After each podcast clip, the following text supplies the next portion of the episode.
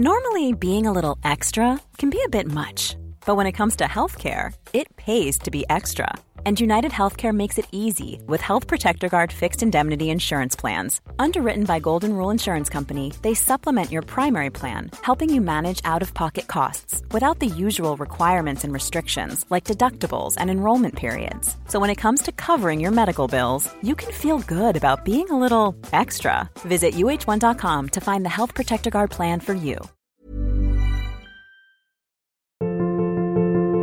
Bienvenue pour ces 10 minutes géopolitiques dans lesquelles nous allons faire un bilan de cette actualité hebdomadaire. Premier élément qui a trait à l'actualité de conflit, la liste des livres nominés pour le prix Conflit 2023. C'est une tradition depuis les débuts de conflit que de récompenser des prix qui ont marqué l'année par leur analyse géopolitique. 12 livres ont été nominés par le comité de rédaction et le comité scientifique de conflit. Vous pouvez en retrouver la liste sur notre site internet. Le vainqueur du prix conflit 2023 sera connu la, semaine prochaine. Et cette, euh, manière euh, de mettre en avant euh, ces livres, ces recherches, ces auteurs et ces éditeurs est aussi une façon de montrer la grande variété de la recherche intellectuelle. On dit souvent que les Français ne lisent plus, on dit que le niveau baisse et pourtant on constate énormément de publications, de publications nouvelles. On reçoit beaucoup euh, d'ouvrages en service de presse à la rédaction, certains euh, de qualité bonne, d'autres de qualité mauvaise, mais toujours est-il que l'on voit qu'il y a une réelle appétence pour la publication. C'est un élément qui est important pour la vie intellectuelle française. Il faut s'en réjouir et il faut se réjouir qu'il y ait cette dimension intellectuelle, cette importance de publier des livres. Cela contribue à la, formation intellectuelle, cela contribue à la vie intellectuelle de la France et, euh, également de la pensée française.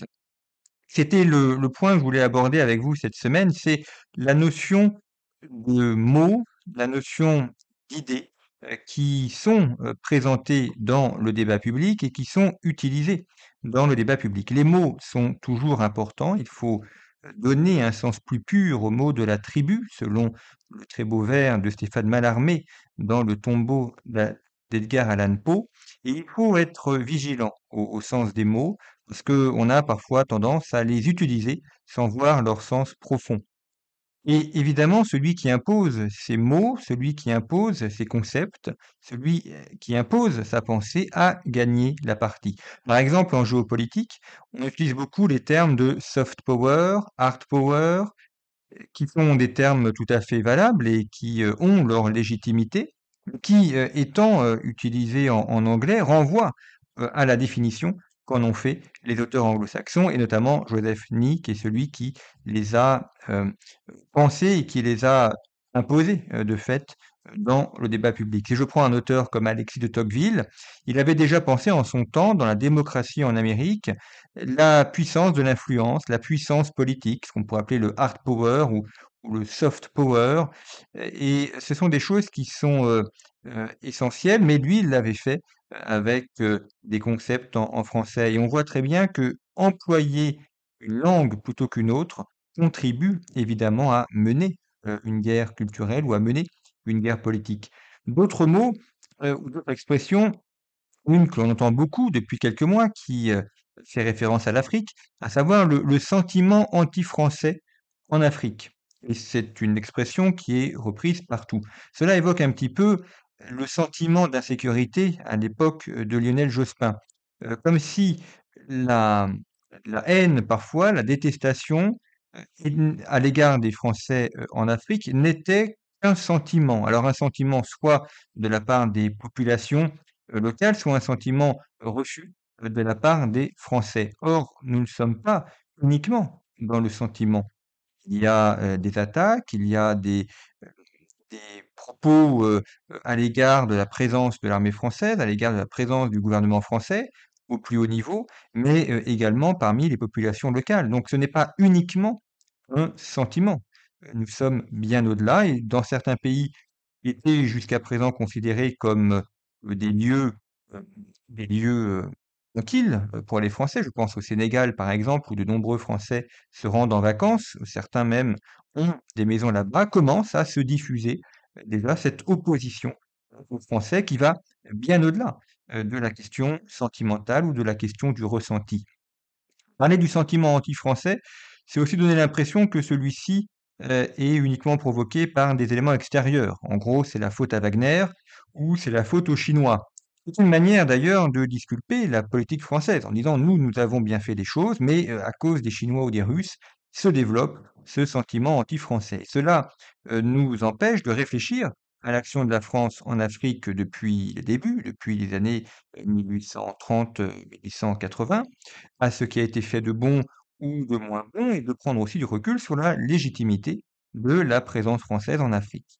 Vous voyez comment cette expression permet à la fois de tout dire et de ne rien dire, et surtout empêche de comprendre la profondeur et la réalité de ce sentiment anti-français, de ce que l'on appelle en tout cas le sentiment anti-français. Je vous renvoie pour cela à un très bel ouvrage de Joseph Kessel. Comme souvent, Joseph Kessel a, a beaucoup dit, il a beaucoup dit avec beaucoup d'acuité. Il y a ce bel ouvrage qui s'appelle La piste fauve, qui est un reportage qu'il a réalisé au Kenya, qui a servi ensuite pour la réalisation, l'écriture de son roman Le Lion. La piste fauve est donc, comme à chaque fois chez Kessel, un reportage qu'il a fait in situ.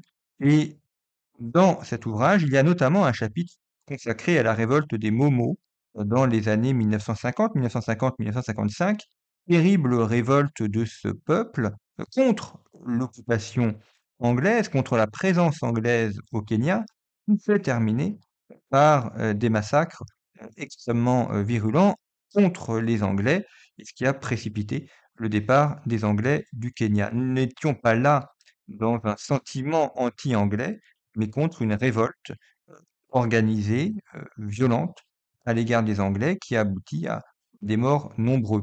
On pourrait aussi évoquer en Afrique du Sud un, un sentiment anti-fermier.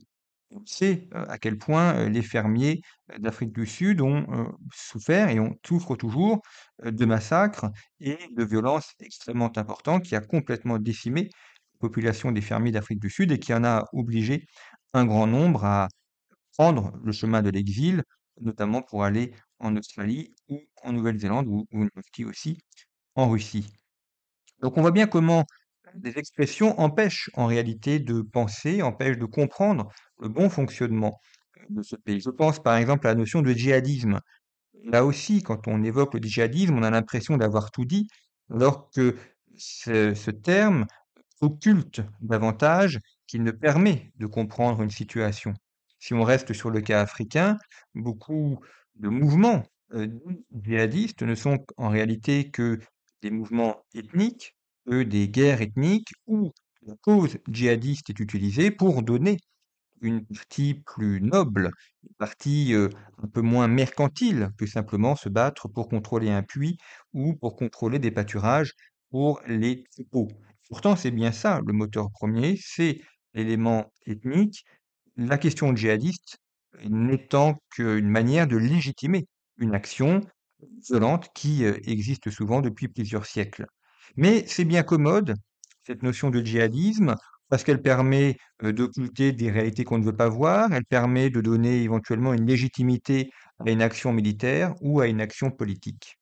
Et dans la construction de ces mots, dans l'usage de ces concepts, il ne faut pas omettre l'importance de l'université, l'importance du monde universitaire, notamment l'importance des financements à l'université. C'est un aspect qui est souvent peu connu du grand public, mais si vous voulez faire carrière à l'université, si vous voulez avoir des financements pour une thèse, par exemple, pour un centre de recherche, vous devez employer les mots-clés adéquats. Aujourd'hui, si vous voulez, vous êtes étudiant et vous voulez avoir une bourse pour faire une thèse, il est bon de mettre le terme écologie dans l'intitulé de votre thèse. Vous êtes quasiment certain d'obtenir une bourse de recherche et vous mettez ce terme un petit peu à toutes les sauces et ça vous permet ainsi d'avoir accès aux, bourses, au financement, d'avoir les portes qui s'ouvrent.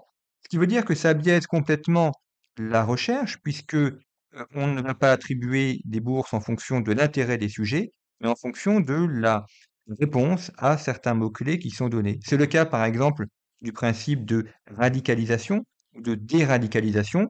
un concept qui date des années 1970 et qui était appliqué à l'origine aux Américains qui adhéraient au communisme et qui étaient partisans de l'Union soviétique. C'est eux qui étaient désignés comme étant des radicalisés. Et nombreux étaient les centres de recherche à, bénéficier de bourses gouvernementales pour étudier ces radicalisés. Lorsque l'URSS a disparu, bah, il n'y avait plus de radicalisés puisqu'il n'y avait plus d'URSS.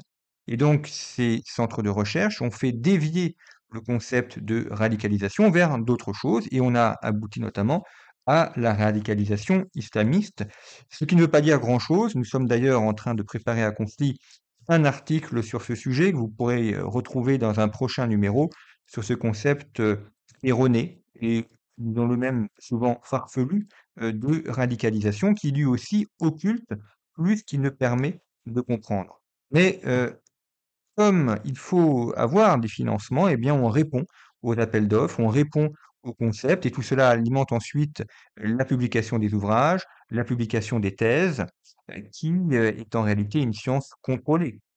D'ailleurs, de la même manière qu'il doit y avoir une, distinction entre le pouvoir spirituel et le pouvoir politique, il faut qu'il y ait une distinction entre le pouvoir intellectuel et le pouvoir politique, et cela passe notamment par une indépendance des universités, de manière à avoir une analyse qui soit davantage fondée sur la réalité des faits et non pas sur des éléments strictement politiques. D'où l'importance, et j'en reviens à mon premier point, de la publication des ouvrages, d'où l'importance d'avoir des éditeurs indépendants et, libres qui peuvent publier, permettre à des auteurs de s'exprimer.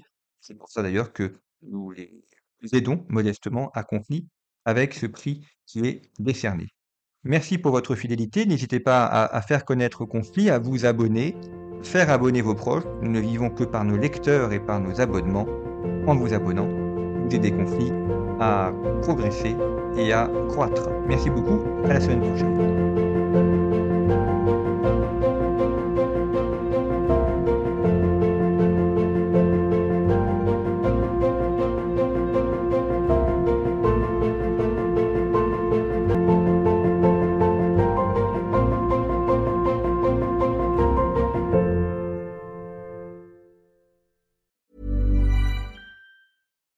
Flexibility is great. That's why there's yoga. Flexibility for your insurance coverage is great too. That's why there's United Healthcare Insurance Plans.